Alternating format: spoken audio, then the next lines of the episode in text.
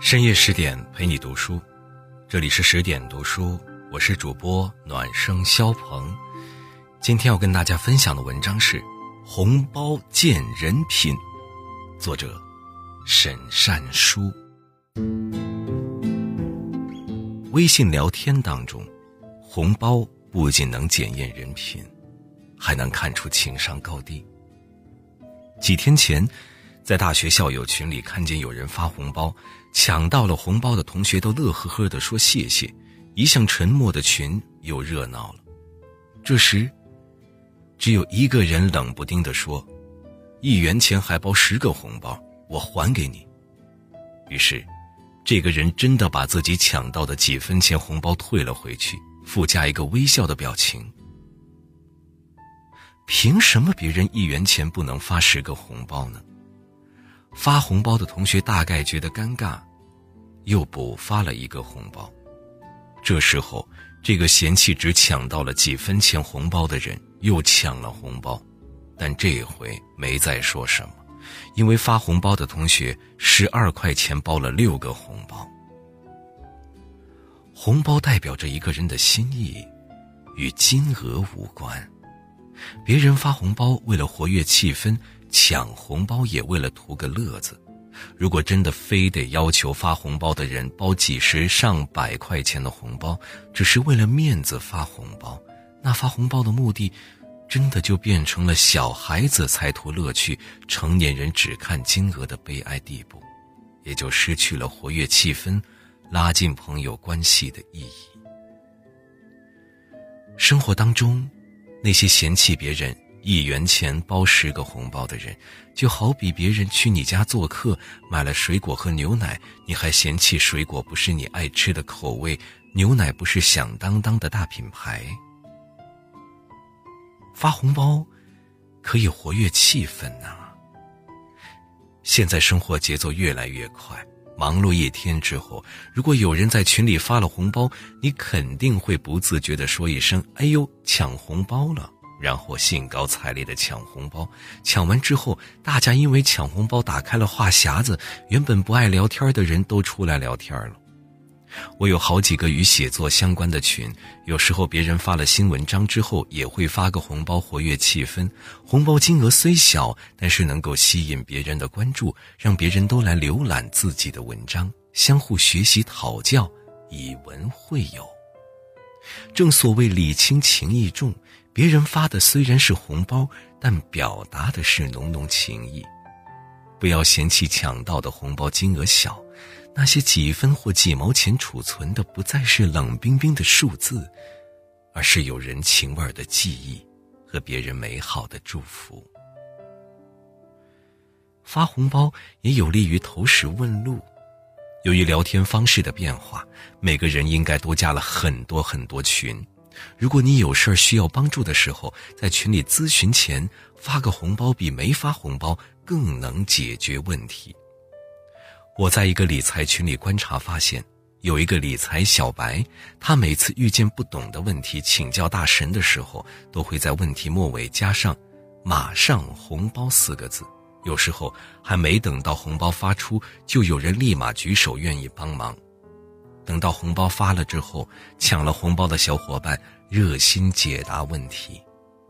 这些抢了红包并且乐于助人的朋友，他们并不去计较因为别人发的红包小或者一块钱发十个红包而不去帮助他人。需要麻烦别人或者咨询问题之前，可以给对方发个红包，利于投石问路。就好比去别人家做客，买一点水果。总比空手上门好得多。人情不在大小，心意到就好。发红包与抢红包也是这样，别人发多少红包，或者你抢到多少红包，都不要去抱怨怎么那么少，更不要因为抢的少就还给对方，这也是别人的一番心意呀。如果你因为红包抢的少还给对方，在别人眼里。或许，你是个势利小人。抢红包的意义是趣味。如果某天夜晚你正在加班，或者百无聊赖地看着一部电视剧，突然手机响起，你赶紧定睛一看，有人发红包。于是你立马元气满满、十万火急的去抢红包。抢完红包那一刻，你所有的疲惫与无聊一下子全都烟消云散，赶紧发表情包，谢谢老板，精气神儿都来了。拿手机乐呵呵的与群里的朋友一起聊天。这时候，又有人发了一个红包，于是你打开看，哎呀，怎么就我手气最差，抢到几分钱？你不开心。又联合几个手气差的朋友撒娇卖萌，一起抗议，要求再发红包。其他朋友也在旁边推波助澜，目的是为了抢红包，而不是与红包金额较真儿。大家就这样你一言我一语的闹腾着，让平时在工作中疏远的距离，又有了温度与人情味儿。其实，发红包就一个目的，趣味。发红包的目的与金额无关，而是表达情谊与趣味，能让群里的朋友彼此之间多沟通交流，不要像时下冷漠的商住楼小区，大家虽然都在一个群里边，彼此却不认识，也没有交流。红包检验情商，有些人善于利用红包打造自己的人脉资源，为别人锦上添花。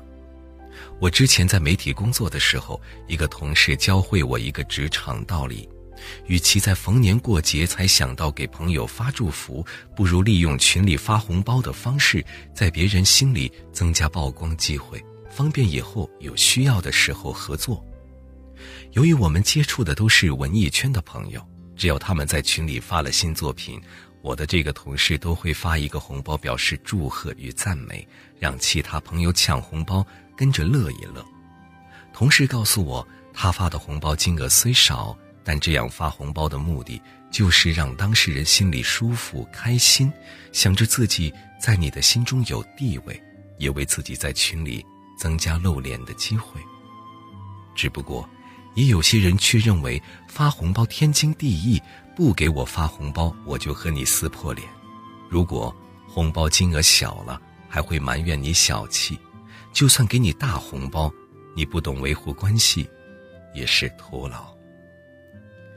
人情往来的生活，有人利用发与抢红包打点好了人际关系与圈子乐趣，有人却因此试图发家致富。发红包的人，他们以红包为桥梁，为大家搭建沟通关系；抢红包的人，如果不端正好心态。把钱看得太重，这样很难维护好人际关系。